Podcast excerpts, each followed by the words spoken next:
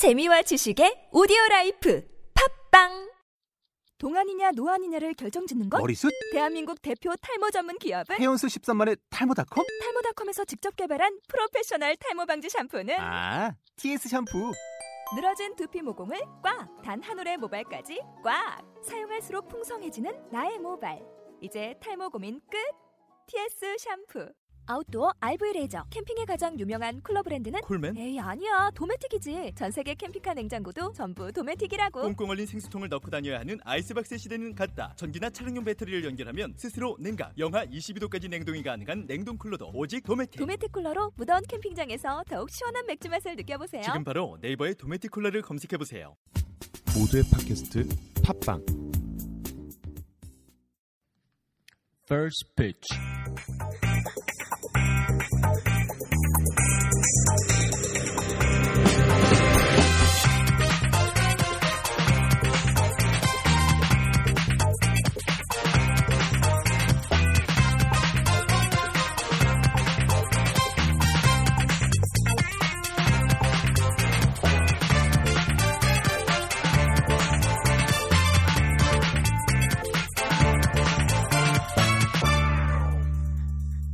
First pitch. 안녕하세요, 여러분. 퍼스피치의 데니얼 김입니다. 월요일 11월 18일 2013년 인사드립니다. 오늘 첫눈이 왔습니다. 뭐 첫눈이 올 때 보면은요, 음, 이렇게 한방눈이 오는 첫눈은 기대하기 힘들죠. 잠시 아, 조금 눈이 내리긴 내, 내렸습니다. 자, 이렇게 어, 첫눈이 오고 나니까는 진짜 겨울이 온 것 같은 느낌이 드는데요.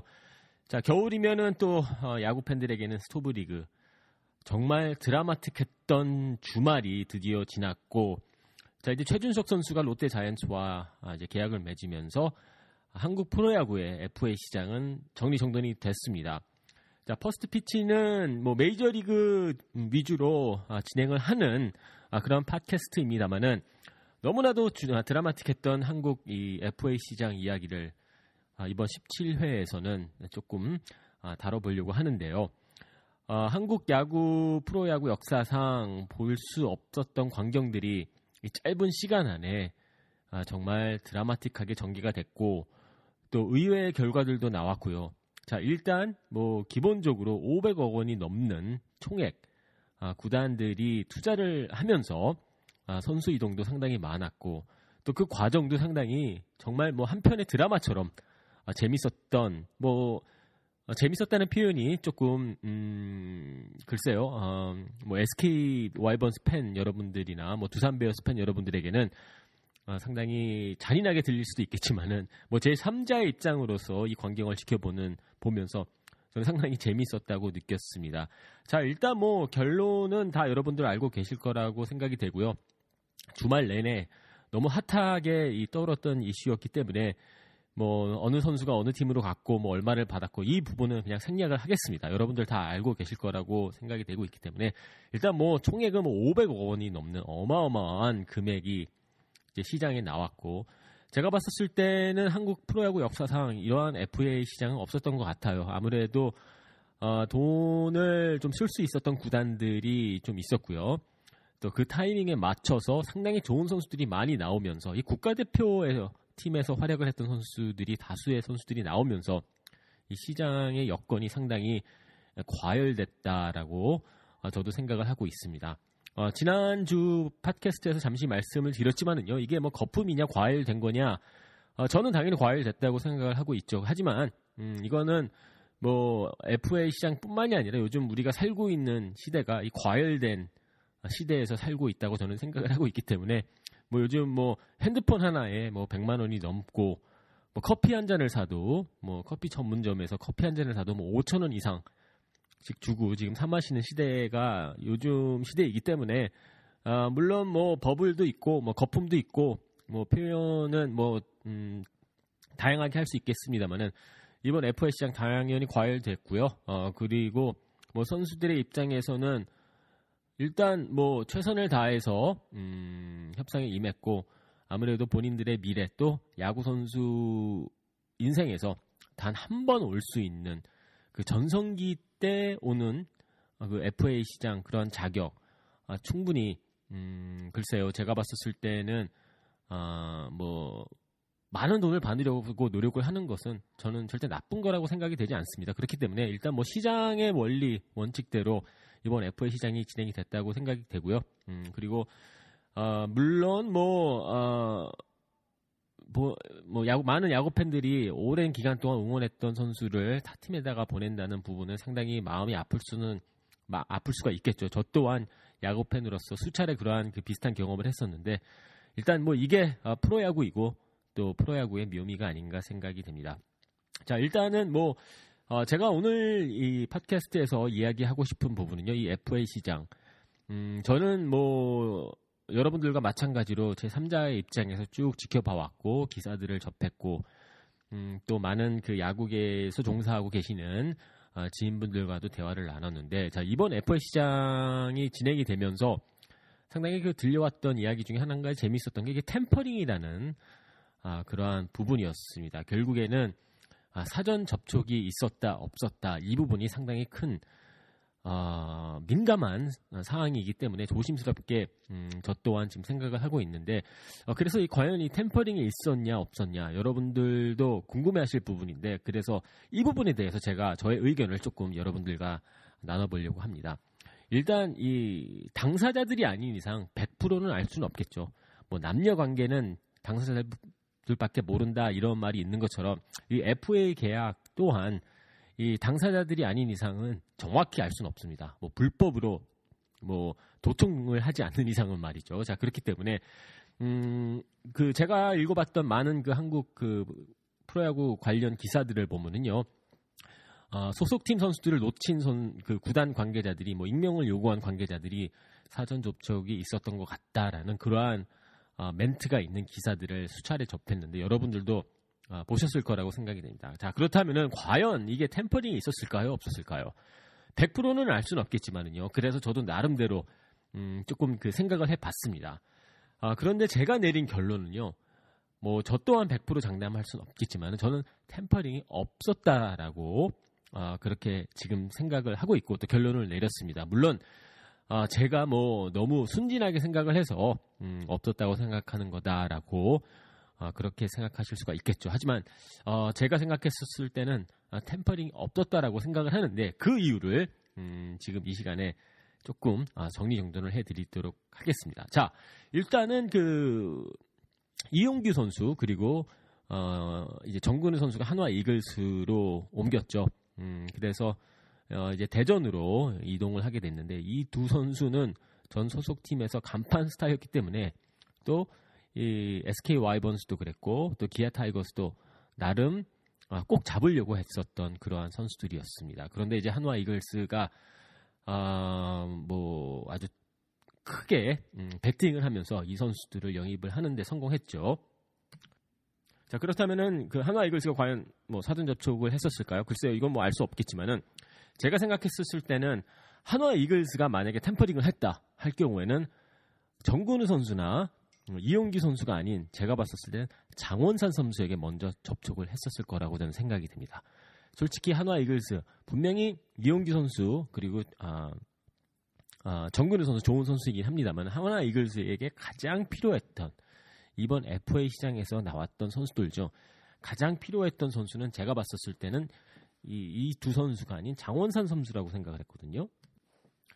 그래서 저는 그 장원삼 선수가 삼성 라이온즈와 아, 원래 소속팀인 라이온즈 삼성과 계약을 하게 되면서 음, 일단은 만약에 그 사전 접촉이 있었다고 할 경우에는 한화 이글스가 무엇보다도 이 장원삼 선수에게 먼저 손을 내밀지 않았을까 생각이 되고 아, 그리고 장원선 선수가 아, 시장에 아, 이제 나오지 않게 되면서 이미 아, 일찌감치 그 삼성과 재계약을 하게 되면서 삼성에게 남게 됐기 때문에 저는 글쎄요 뭐 이거는 뭐 확인할 수 없는 부분이지만은 일단 뭐 장원산 선수가 큰 움직임 없이 삼성과 재계약했다는 부분으로만 판단을 했었을 때 저는 하나 이글스가 글쎄요 어, 사전 접촉하지 않았다고 봅니다. 그렇기 때문에 어, 일단 뭐 이것은 뭐 전적으로 저의 개인적인 생각이고요.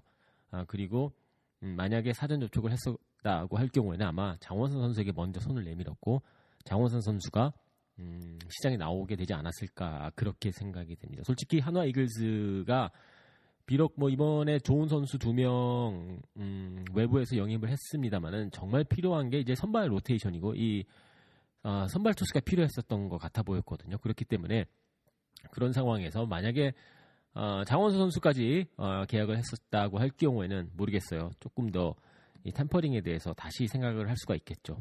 음, 그리고 제가 생각하기에도 장원수 선수가 4년에 60억 원의 계약을 했죠. 하지만 만약에 이 진짜 FA 시장에 나왔다. 음, 삼성과의 재계약을 하지 않고 아, 타구단과 대화를 나눌 수 있는 그러한 과정을 밟았을 경우에는 글쎄요, 저는 더 많은 음, 더 좋은 조건을 받을 수 있었던 시장의 그 여건이 기다리고 있다고 저는 기다리고 있었다고 생각이 됐거든요. 자 그렇기 때문에 일단은 뭐 장원선 선수 케이스를 봤었을 때는 그냥 저의 100% 개인적인 생각은 음, 템퍼링이 없었다고 생각이 됩니다. 또 그 다음으로 이제 그 NC 다이노스가 이제 이종욱 선수와 음, 손시현 선수를 영입을 했죠. 이종욱 선수는 4년에 50억 원, 그리고 손시현 선수는 음, 같은 4년에 30억 원. 자 일단은 어, 이 두 선수가 어, NC로 가는 과정에서 어, 또 그 두산 관계자들의 인터뷰 내용을 보면은 사전 접촉이 있었던 것 같다라는 그러한 기사를 제가 또 봤는데 글쎄요 이 또한 저도 어, 생각을 해봤습니다만은 어, 제가 아는 NC 다이노스라는 구단은요 뭐 존중 어, 그리고 이 과정을 상당히 중요시하는 어, 그러한 철학이 아주 음, 투철한 구단이기 때문에 이런 페어플레이 정신 그리고 어, 물론 결과도 중요하지만은 이 과정을 상당히 중요시하는 어, 그러한 팀 컬러 그리고 구단의 철학이 아주 뚜렷한 구단이라고 저는 생각이 되거든요. 그렇기 때문에 이 또한 어, 글쎄요, 이건 뭐 확인할 수 없는 부분이긴 합니다만은 음, 제가 생각했었을 때 NC 다이노스 또한 템퍼링까지는 저지르지 않았다고 저는 그렇게 생각이 듭니다. 자, 여러분의 생각이 상당히 궁금한데요. 과연 템퍼링이 있었을까요? 저의 개인적인 생각은 뭐 100% 뭐 당사자들만 아는 이야기지만은 어, 한화도 그렇고 뭐 NC 다이노스도 그렇고 이번에 어, 적극적인 선수 영입에 나섰던 것은 사실이지만은 사전 접촉은 없었다는 아, 그러한 생각이 듭니다. 여러분의 생각이 상당히 궁금한데 아, 댓글란에 남겨주시고요. 자 이렇게 아, 한국 야구 FA 시장은 정리 정돈을 이 정도 해드리도록 하겠습니다. 상당히 많은 선수들의 이동이 있었고요. 앞서 말씀을 드렸지만 어, 저도 야구 팬으로서 수차례 제가 좋았던 선수들이 사팀으로 이적하는 모습을 봐왔는데 이 또한 뭐 프로야구의 일부라고 저는 생각이 되고요. 음, 물론 오랜 기간 동안 그 선수의 유니폼을 입고 응원을 해왔던 팬의 입장으로서는 상당히 실망스럽고 또 마치 어, 이별을 통보받은 것처럼 마음이 아플 수가 있겠지만은 아, 그래도 어, 또 하나의 이별은 또 새로운 의, 어, 새로운 그 만남과 기회를 의미한다고 저는 생각을 하고 있기 때문에 비록 마음의 상처, 시간이 필요하겠지만요.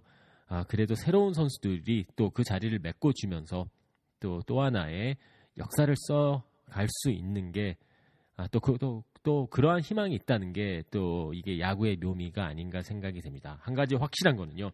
스토브 리그에 그래서 어, 1등을 한다고 하더라도 어, 또 정규 시즌 순위하고는 전혀 또 다른 거거든요. 그렇기 때문에 뭐 SK 와이번스 팬 여러분, 또 두산 베어스 팬 여러분, 어, 상당히 그 오랜 기간 동안 좋아했던 선수가 팀을 떠나게 됐지만은 일단 정규 시즌은 다른 이야기입니다. 그렇기 때문에 뭐 팀을 바꾼다든지 뭐 어, 야구장을 떠난다든지 뭐 그런 생각보다는 일단 새롭게 그 자리를 메꿔줄 선수들을 또 응원해주고 또 음, 기대하고 또 희망적인 아, 그런 생각으로 내년 시즌을 바라보는 게 아, 정말 이 팬다운 진정한 팬의 모습이 아닌가 생각이 듭니다.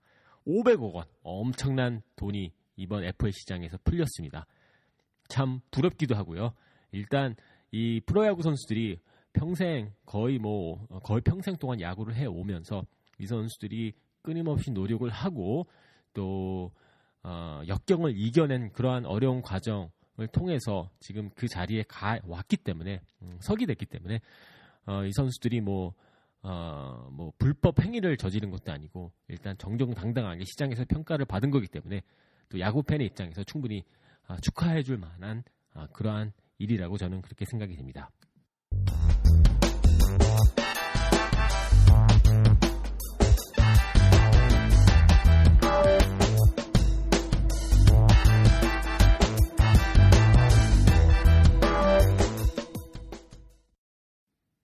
자, 이번 주말에는 뭐 메이저리그에서 어, 큰 뉴스는 어, 전해지지 않았는데요. 자, 일단 저는 그 토요일에 음, 아주 뉴욕에서 어, 오랫동안 알고 지내던 데이빗 레논 기자와 아주 오랜 기간 시간 동안 그 통화를 했었습니다.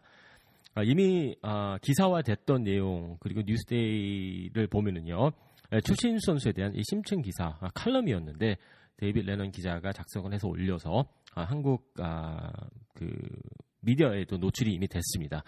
음, 이미 오전에 이 기사가 떴기 때문에 여러분들도 읽어보셨을 거라고 생각이 됩니다. 일단은 데이빗 레논 기자 이 칼럼을 쓰기 전에 저한테 연락이 와서 한 30분 동안 아, 통화를 했었습니다.